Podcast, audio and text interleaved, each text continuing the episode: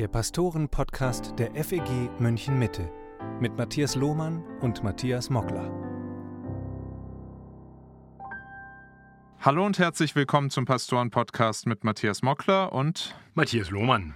Heute reden wir über ein Buch. Es ist Mitte Juli im SCM-Verlag erschienen und heißt Glauben, Lieben, Hoffen. Das Buch ist deshalb so brisant und eine Podcast-Folge wert, weil es einige grundlegende christliche Überzeugungen in Frage stellt und weil es das Ganze unter freikirchlichem Banner tut. Herausgegeben wurde es nämlich von Mitarbeitern des Bundes evangelisch-freikirchlicher Gemeinden und von Mitarbeitern unseres Gemeindebunds, dem Bund freier evangelischer Gemeinden. Sie wollen Antworten geben auf die, Zitat, 103 spannendsten Fragen rund um den christlichen Glauben. Um das Buch ist mittlerweile eine große Debatte entbrannt weil daran auch mehrere FEG-Pastoren beteiligt waren und weil mit Andreas Schlüter als Bundessekretär Jugend sogar ein Mitglied unserer Bundesleitung zum Herausgeber- und Autorenkreis gehört. Wir wollen über Glauben, Lieben, Hoffen sprechen. Ohne Schaum vor dem Mund, mit der nötigen Liebe und Respekt für die Herausgeber und Autoren und doch auch mit der nötigen Klarheit, weil das Buch nichts weniger als einen Umbruch in der freikirchlich-evangelikalen Welt markiert so hat es der christliche Blogger Markus Till kürzlich in einer Rezension formuliert. Matthias, manche Hörer denken jetzt vielleicht, da wird jetzt wieder eine neue Sau durchs Dorf getrieben. Nur weil man sich theologisch nicht ganz einig ist, muss man aus so einem Buch doch nicht gleich einen Riesenskandal machen. Lass uns deshalb zuerst mal über die Inhalte sprechen. Welche Aussagen hältst du für besonders problematisch und warum? Nun, es ist leider so, dass in diesem Buch wirklich viele sehr problematische Aussagen sind. Ich möchte nur einige erwähnen. Ähm, zum Beispiel heißt es äh, auf Seite 35, äh, in dem Buch sind immer wieder Passagen auch fett gedruckt und gelb markiert. Das ist so eine. Weder Adam und Eva noch Noah und seine Familie sind historisch fassbare einzelne Menschen, auf die man die ganze Menschheit zurückführen kann. Klingt erstmal so, dass man sagt, was genau ist damit gemeint. Aber letztendlich wissen wir aus Römer 5, dass dort äh, beschrieben wird, dass der Sündenfall durch den historischen Adam geschehen ist, also eine wirkliche historische Person, der erste Mensch, der stellvertretend für die Menschheit in Sünde gefallen ist, sodass wir nun alle unter der Verdammnis sind. Und Jesus Christus ist dann wiederum wie Adam einst eine historische Person, der stellvertretend für alle, die glauben, äh, die Gerechtigkeit erwirkt, die dann allen Glaubenden zugerechnet wird, sodass wir gerechtfertigt vor Gott stehen können. Also hier steht die Frage nach stellvertretender Rechtfertigung äh, wirklich äh, zur Disposition, wenn denn auch die Stellvertretung im Sündenfall gar nicht wirklich stattgefunden hat. Und nicht nur der historische Adam wird kritisiert, auch die Schöpfung von Gott aus dem Nichts durch sein mächtiges Wort wird in Frage gestellt. So heißt es auf Seite 37. Jedes Schöpfungswerk lässt sich auch ohne Gott als blindes Spiel von Zufall und Notwendigkeit begreifen.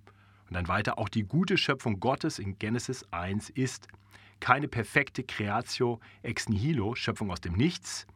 Damit entspricht die Weltsicht der biblischen Schöpfungstheologien Plural, ziemlich gut heutiger Kosmologie, die mehr und mehr begreift, dass das Leben auf der Erde ein vermutlich einzigartiger kosmischer Glücksfall in einem ansonsten weitgehend lebensfeindlichen Universum ist.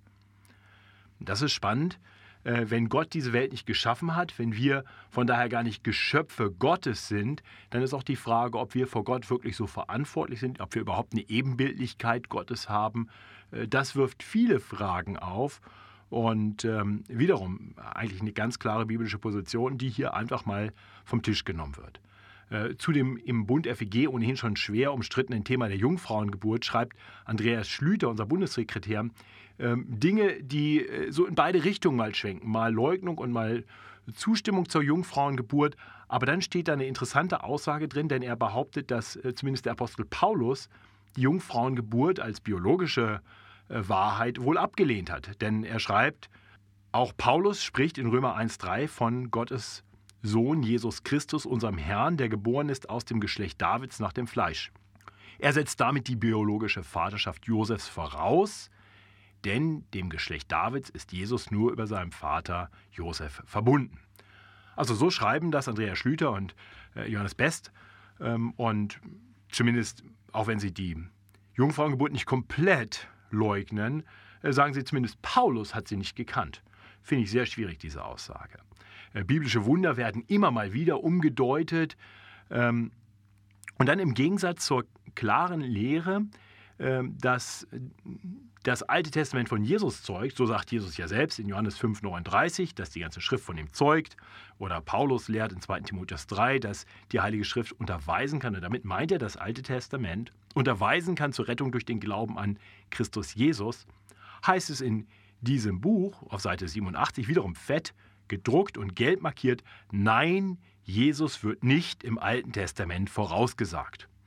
Und dann folgen Aussagen, bei der ich eigentlich Satz für Satz widersprechen kann. Da heißt es dann, wenn wir das Alte Testament als Voraussage auf Jesus lesen, nehmen wir ihm seine Eigenständigkeit.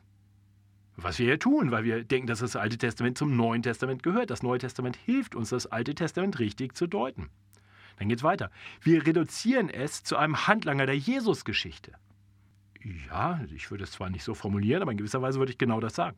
Dann geht es weiter. Damit verkennen wir aber, dass die Hoffnung der hebräischen Bibel auch neben dem christlichen Neuen Testament eine Wirkungsgeschichte hat. Unseren jüdischen Glaubensgeschwistern, nochmal Einschub von mir, jüdische Glaubensgeschwister, bemerkenswert. Ähm, ich hatte im ersten Moment gedacht, da meint er jetzt messianische Juden, aber die meint er gar nicht, sondern er meint gerade die, die den Messias ablehnen und nennt sie trotzdem Glaubensgeschwister also ich bin zurück im Zitat, unseren jüdischen Glaubensgeschwistern würden wir jegliche Grundlage ihres Glaubens nehmen, wenn wir meinen, Jesus sei vorausgesagt. in gewisser Weise tun wir das Christen ja genau. Deswegen missionieren wir ja, damit sie erkennen, dass Jesus wirklich der Messias ist, der angekündigt wird. Und die ersten Christen waren ja auch Juden. Ne, die den Messias erkannt haben und äh, ihre jüdischen Glaubensgenossen, beziehungsweise dann nicht mehr Glaubensgenossen, aber gerufen haben, kehrt um zum Messias, er ist ja da. Ja.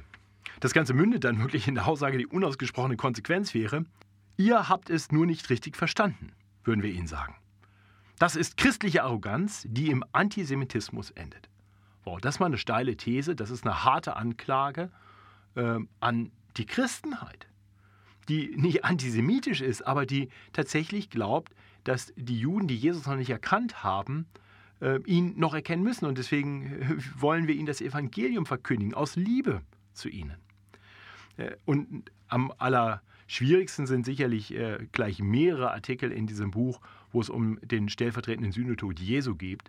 Ähm, die meines Erachtens zentralste christliche Lehre überhaupt darüber lesen wir auf Seite 83 zum Beispiel wiederum fett und gelb markiert, Gott wusste, dass Jesus sterben würde, weil jeder Mensch sterben muss. Also nicht, weil Gott ihn gesandt hatte zum Sterben, wie Jesus selbst gesagt hat, ich bin gekommen, mein Leben zu geben als Lösegeld für viele. Nein, einfach weil Menschen sterblich sind und Jesus war ein Mensch. Im Fortgang wird dann Jesu Tod am Kreuz erklärt mit, dass das Sterben auf diese Art kam, also am Kreuz, lag wohl eher daran, dass Jesus sich während seines Lebens auf dieser Erde zu viele Feinde gemacht hatte. Ja, ähnlich heißt es in einem anderen Artikel. Auf Seite 67 kann man das lesen. Der Tod ist das schreckliche Ergebnis der Kreuzigung. Ja, das stimmt. Niemand hätte sich angesichts des Sterbenden am Kreuz angemaßt, genau darin ein planvolles Handeln Gottes zu erkennen. Äh, Gott schon. Und im Nachgang die Glaubenden auch. Und Jesus hat es vorher angekündigt, von daher war es offensichtlich planvolles Handeln. Äh, aber der Absatz endet, oder dieser ganze Artikel dann endet mit der Zusammenfassung, Jesus starb. Das war die Konsequenz seines Lebens. Punkt. Also auf gut Deutsch, weil Jesus einfach sich zu viele Feinde gemacht hat, ist er gestorben. Das ist bedauerlich, das ist grausam, schlimm. Ähm, ja, aber letztendlich muss halt jeder Mensch sterben. Jesus war ein Mensch, deswegen ist er gestorben. Da ist nichts von all dem, was die Kernsubstanz des christlichen Glaubens ausmacht, drin. Im Gegenteil, es wird geleugnet. Diese teilweise banalen Aussagen werden so betont, um deutlich zu machen, das, was wir eigentlich wirklich glauben, was die Grundlage meines Glaubens ist, das stimmt ja alles gar nicht. Ich gebe noch ein letztes Zitat zu dieser Thematik und dann höre ich auch auf mit Zitaten aus dem Buch. Auf Seite 69 noch ein weiterer Artikel, gleich der folgende heißt es, Gott vergibt weil er ein gnädiger Gott ist, ohne dass Gott durch Töten und Blutvergießen milde gestimmt werden müsste.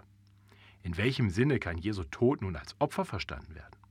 Offenbar ja nicht als ein quasi automatisch wirksames Ritual, das Gott gnädig stimmt. Das heißt aber auch, um die Sünde der Menschen hinwegzunehmen, braucht es eigentlich kein Opfer und keinen Geopferten. Warum ist Jesus dann am Kreuz gestorben? Äh, Weil es ein Unfall war wahrscheinlich äh, und dann irgendwie Ausdruck seiner Liebe war. Also ich lese schon in Jesaja 53 was ganz anderes. Er ist gekommen, um unserer Missetat willen. Er ist für uns gestorben. Dafür ist er Mensch geworden. Das ist, das ist die Liebe Gottes, die wir dort sehen. Gerade dass Jesus das Opferlamm ist, das Lamm Gottes, das der Welt Sünde trägt. Deswegen musste er sterben. Das ist kein Unfall, das war Gottes guter Plan vor Grundlegung der Welt gemacht. Äh, ich könnte noch fortfahren, ich könnte auf ethische Aussagen eingehen, ich könnte auf Umdefinition von Sünde eingehen. Dieses Buch wimmelt leider von ganz vielen Aussagen, die nicht nur irreführend oder falsch sind, sondern die meines Erachtens wirklich eindeutig Irrlehre sind. Und unchristlich, ja, mir ging das ganz ähnlich. Ich habe das Buch schon vor einigen Wochen gelesen und es hat mich sehr getroffen, auch betroffen gemacht, dass äh, Pastoren so ein Buch schreiben. Das ist ja ein Projekt von wirklich einigen Pastoren und auch ähm, Leuten, die wirklich Einfluss haben in den beiden Gemeindebünden EFG und FEG. Die Herausgeber, die schreiben im Vorwort, uns verbindet, Zitat, die Liebe zur Bibel, dem Wort Gottes, der Heiligen Schrift. Es ist uns wichtig, diese Gemeinsamkeit zu betonen, denn auf dieser Grundlage kann es zu unterschiedlichen Auslegungen und Interpretationen der Bibel kommen. Zitat Ende. Damit sagen sie, so verstehe ich das, man kann die Bibel als Gottes Wort, als heilige Schrift lieb haben und dennoch zu solchen Auslegungen kommen, wie du das gerade beschrieben hast. Wenn ich das höre, dann denke ich an unsere Interpretationen im Deutschunterricht, ist schon eine Weile her in der Schule. Da haben wir uns immer einen Spaß draus gemacht, die wildesten Dinge in Gedichte hinein zu interpretieren. Und mit einer guten Begründung hat der Lehrer das auch immer akzeptiert. Kann man so mit der Bibel umgehen? Kann man das machen und einfach da alles hineininterpretieren? Ja, das ist ja genau das Problem. Ich kann natürlich eine Liebe zur Bibel haben, aus verschiedensten Gründen. Ähm, weil ich ihre Sprache mag. Ähm, ich, ich, kann auch sagen, es ist Gottes Wort und das aber dann ganz äh, weit verstehen, so in dem Sinne ja, also äh, da hat Gott irgendwie in irgendeiner Weise was kommunizieren wollen. Das ist nicht in allen Dingen glaubwürdig, aber es ist, es ist irgendwie Gottes Wort und es hat was Heiliges, weil da irgendwie heilige Inhalte drin sind. Ja, und, und das ist auch mein Eindruck hier. Ich will diesen Autoren nicht absprechen, dass sie eine Liebe zur Bibel haben, aber ganz offensichtlich glauben sie den Inhalten der Bibel nicht oder nur bedingt. Äh, und genau das äh, deuten sie auch selber an, wenn sie eben von unterschiedlichen Auslegungen und Interpretationen schreiben, die man dabei haben kann. Äh, die kann es natürlich geben, will ich deutlich sagen, auch mit einem sehr klar konservativen Schriftverständnis, dass wir wirklich sagen, die Bibel ist autoritativ, ist irrtumslos, ohne Fehler, ähm, trotzdem kann man Dinge unterschiedlich auslegen oder interpretieren. Aber wenn der, das Schriftverständnis so anders ist, ja, dann ist klar, dann habe ich auf diesem Kontinuum natürlich eine wahnsinnige Weite äh, von Interpretation und Auslegung. Und das ist eben das, was ich in dem Buch feststelle. Es atmet grundlegende Bibelkritik. Ja, und deswegen hilft es nicht einfach nur zu sagen, wir haben die Bibel lieb. Ähm, ich liebe Goethes Die Leiden des jungen Werther. Aber natürlich halte ich das nicht für eine, äh, für eine ganz wahre Begebenheit, sondern für weitgehend fiktive, eine weitgehend fiktive Geschichte. Und, und gerade deshalb kann man das dann auch sehr unterschiedlich auslegen und interpretieren. Also das Problem ist hier nicht mangelnde Liebe zur Bibel. Das will ich diesen Menschen nicht absprechen, ich kann das nicht beurteilen, aber offensichtlich ein mangelndes Vertrauen in ihre Wahrhaftigkeit und ihre Glaubwürdigkeit. Das Buch, das zielt ja vor allem auf junge Leser, das ist modern aufgemacht, die Kapitel sind schön kurz gehalten. Chris Pahl, der Projektleiter des Christivals, der wirbt im Klappentext und sagt, ein echtes Basiswerk, das neben dem katholischen UCAT und dem evangelischen Jubi eine erfrischende freikirchliche Sicht auf den Glauben ergänzt. Die Jugendarbeitserfahrung der Autoren ist deutlich spürbar. Wie schätzt du das ein? Was würde passieren, wenn wir dieses Buch zum Basiswerk für die Jugendarbeit unserer Gemeinden machen? Also wenn es zur Basisarbeit der Jugendarbeit unserer Gemeinde hier gemacht würde, würde ich rebellieren und wenn es trotzdem durchgesetzt würde, wahrscheinlich als Pastor aufhören in dieser Gemeinde. Ich könnte dieser Gemeinde nicht mehr als Pastor vorstehen.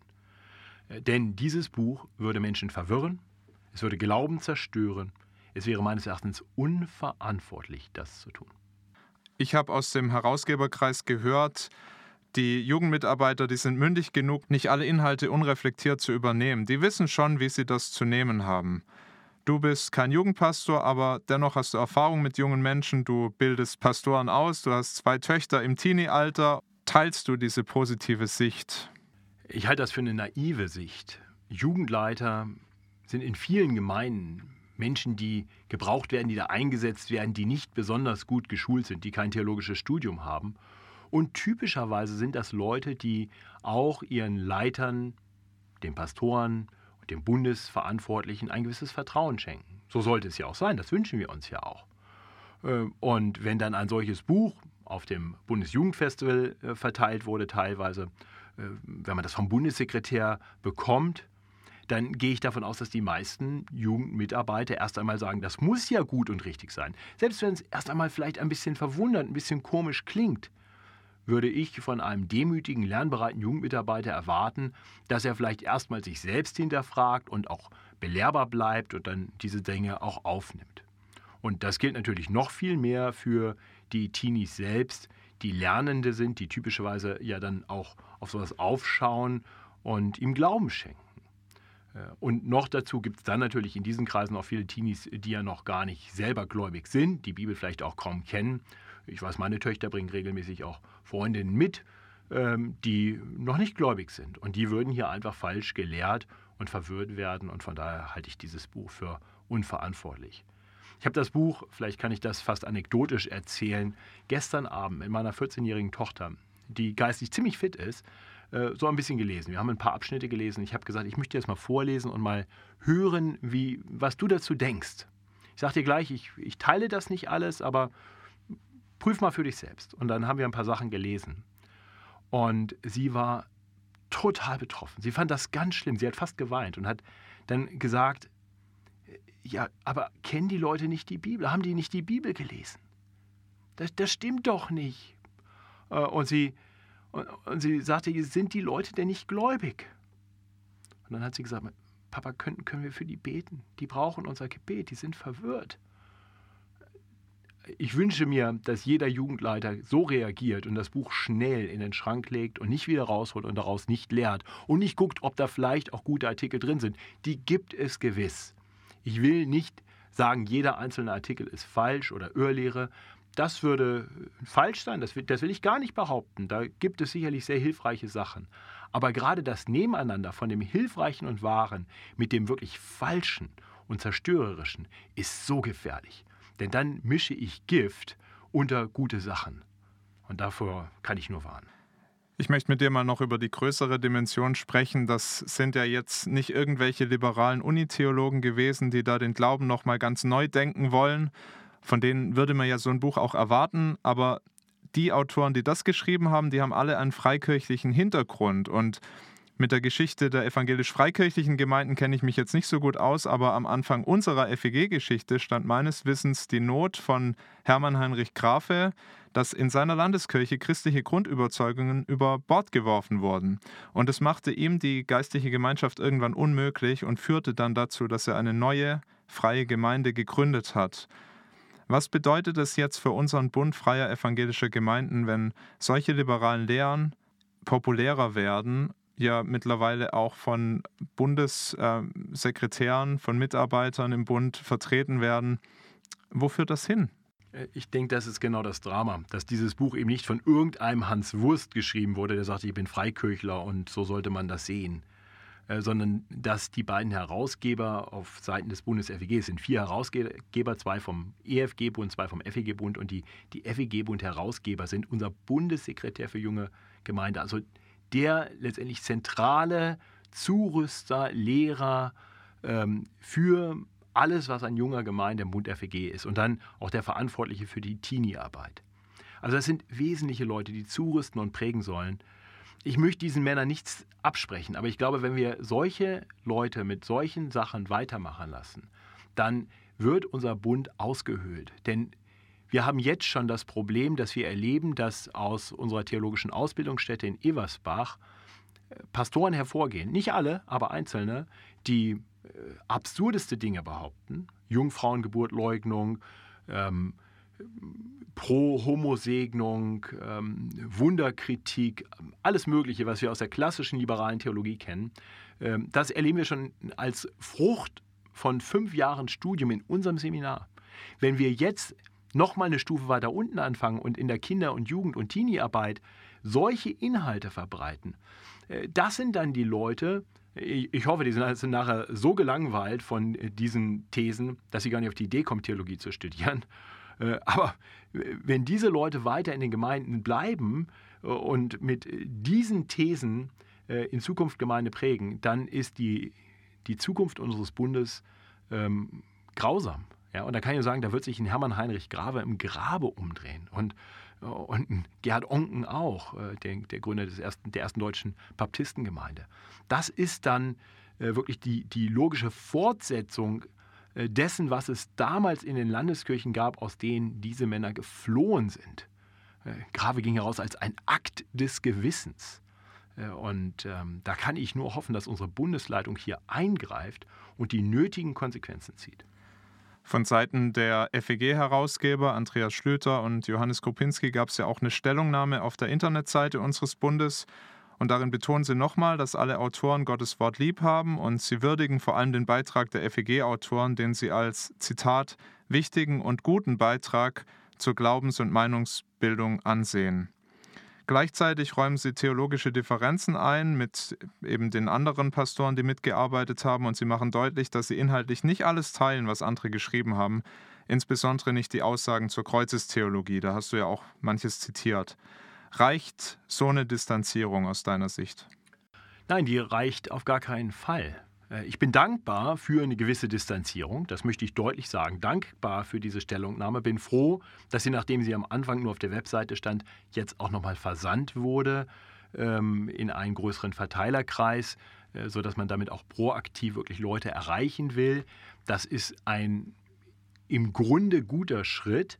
Nur was sie dann da geschrieben haben, äh, reicht mir überhaupt nicht aus. Ja, das heißt jetzt, ich muss jetzt also unter jedem Artikel schauen, welcher Name steht da. Da muss ich ganz ans Ende des Buches gehen und schauen, ist das jetzt ein FIG-Pastor? Das heißt, auf gut Deutsch sagen mir Schlüter äh, und Kropinski, ja, das ist ein okay Artikel, den hast, du jetzt zurecht gelesen.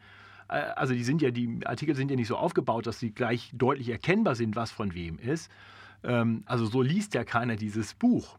Ja, das heißt, wiederum, ich habe ich hab bessere Artikel, neben welchen, die da absolute Irrlehre sind. Ähm, das heißt, ich kann mich nicht nur so ein bisschen distanzieren, sondern ich muss sagen, dieses Buch es war ein Riesenfehler, dieses Buch herauszugeben. Dieses Buch muss eingestampft werden. Wir bitten jedem, der das bekommen hat, es uns zurückzuschicken. Wir versprechen, im Gegenzug schicken wir euch ein Buch mit guter biblischer Lehre, damit ihr wirklich was habt, was ihr euren Leuten lehren könnt und damit ihr äh, gesunde Theologie verbreiten könnt. Und ganz ehrlich, also das Mindeste, was ich jetzt von unserem Bundessekretär erwarten würde und auch von dem Teenie-Verantwortlichen, dass sie beim, vor dem Bundestag die Vertrauensfrage stellen. Wir sagen, wir haben, wir haben hier einen riesen Bock geschossen. Äh, und wir verstehen, dass äh, mancher vielleicht sagt, äh, wir haben das Vertrauen in euch verloren, um unsere Jugend hier weiter zuzurüsten. Wärt ihr bereit, uns das Vertrauen auszusprechen? Oder wäre es richtig, dass wir zurücktreten? Ja, das wäre das Mindeste, was ich erwarten würde. Noch besser wäre es eigentlich, Sie würden wirklich sagen, dass, das war ein, ein solcher fataler Fehler, da braucht es jetzt einfach einen Rücktritt. Wir sprechen Ihnen ja persönlich nichts ab.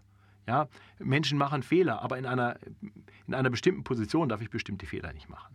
Das, das geht einfach nicht. Und da würde ich auch erwarten, dass die Bundesleitung äh, nicht nur die beiden dann was schreiben lässt, sondern sich selber ganz klar distanziert. Ja, und ähm, von daher, nee, also danke für diesen, diesen Schritt und es ist gut und richtig, überhaupt mal zu sagen, dass da ein Problem ist, äh, weil viele das ja gar nicht mitbekommen und dieses Buch vielleicht mit nach Hause genommen haben und schon angefangen haben, im Teamkreis daraus zu lehren und nicht unbedingt diese Diskussionen irgendwo auf Facebook mitbekommen haben.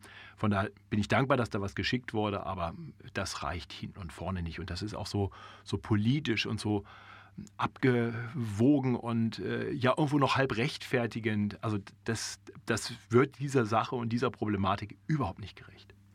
Facebook ist ein gutes Stichwort. Da wird ja das Buch jetzt auch stark diskutiert und auch in unserem FEG-Bund. Einer der FEG-Autoren hat zum Beispiel öffentlich gemacht, auch über Facebook, wie sehr ihn diese Kritik an dem Buch verletzt.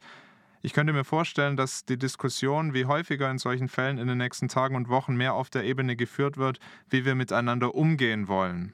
Das finde ich auch keine unwichtige Frage, weil Jesus uns zur Nächstenliebe und auch sogar zur Feindesliebe aufruft. Und doch könnte das verheerende Folgen für unseren Bund haben, wenn wir nicht wirklich über die Inhalte sprechen, sondern dann doch wieder nur darüber, wie wir miteinander reden wollen und diskutieren wollen. Welchen Beitrag können einzelne Pastoren und Gemeinden im Bund leisten, damit wirklich über die theologischen Aussagen gesprochen wird und nicht nur über unsere Diskussionskultur? Ja, ich sehe diese Problematik auch und ich denke, manchmal wird das dann ganz schnell emotional und dann, wenn ich nur genug Betroffenheit zeige, dann entgehe ich jeglicher sachlicher Auseinandersetzung und das kann es nicht sein. Das ist auch nicht christlich. Das sehen wir in der Bibel auch nicht. Da wird auch, sehen wir, da wird auch offen miteinander gesprochen. Paulus und Petrus hatten eine harte Auseinandersetzung, lesen wir im Galaterbrief. Ähm, da kann schon sein, dass Petrus auch erstmal verletzt war. Ähm, das ist ja manchmal auch so. Das macht ja was mit uns, wenn wir kritisiert werden. Ähm, aber das müssen wir auch aushalten. Dafür sind wir Pastoren und, und geistliche Leiter. Äh, da muss man sich auch mal einer Kritik stellen und auch kritikfähig sein. Äh, natürlich wünsche ich mir, dass Kritik nicht unsachlich und lieblos äh, vorgetragen wird, sondern faktisch, dann nenn die Stellen, dann nenn die Themen, die problematisch sind. Übertreib Sprech, nicht. Übertreib nicht, äh, zitiere wortwörtlich, füg nicht das hinzu, was da nicht steht. Ähm, wir wollen die Wahrheit sagen. Wir wollen die Wahrheit in Liebe sagen.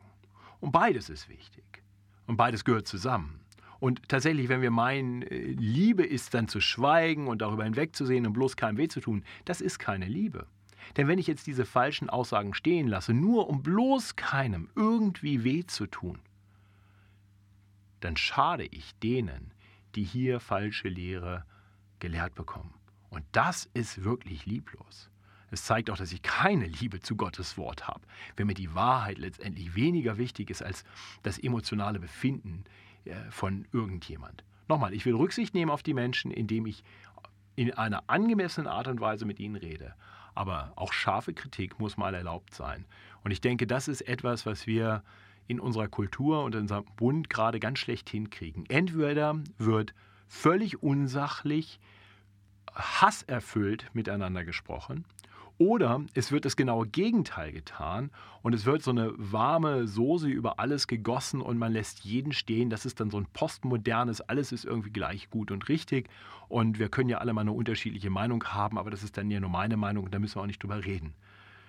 Biblisch ist genau damit, in der Mitte. Biblisch ist, wir reden offen und direkt über Dinge, über Inhalte. Im christlichen Glauben geht es um Lehre, um Wahrheiten und um falsche Lehre. Die Bibel scheut nicht, diese Dinge klar zu benennen. Das sollten wir auch tun.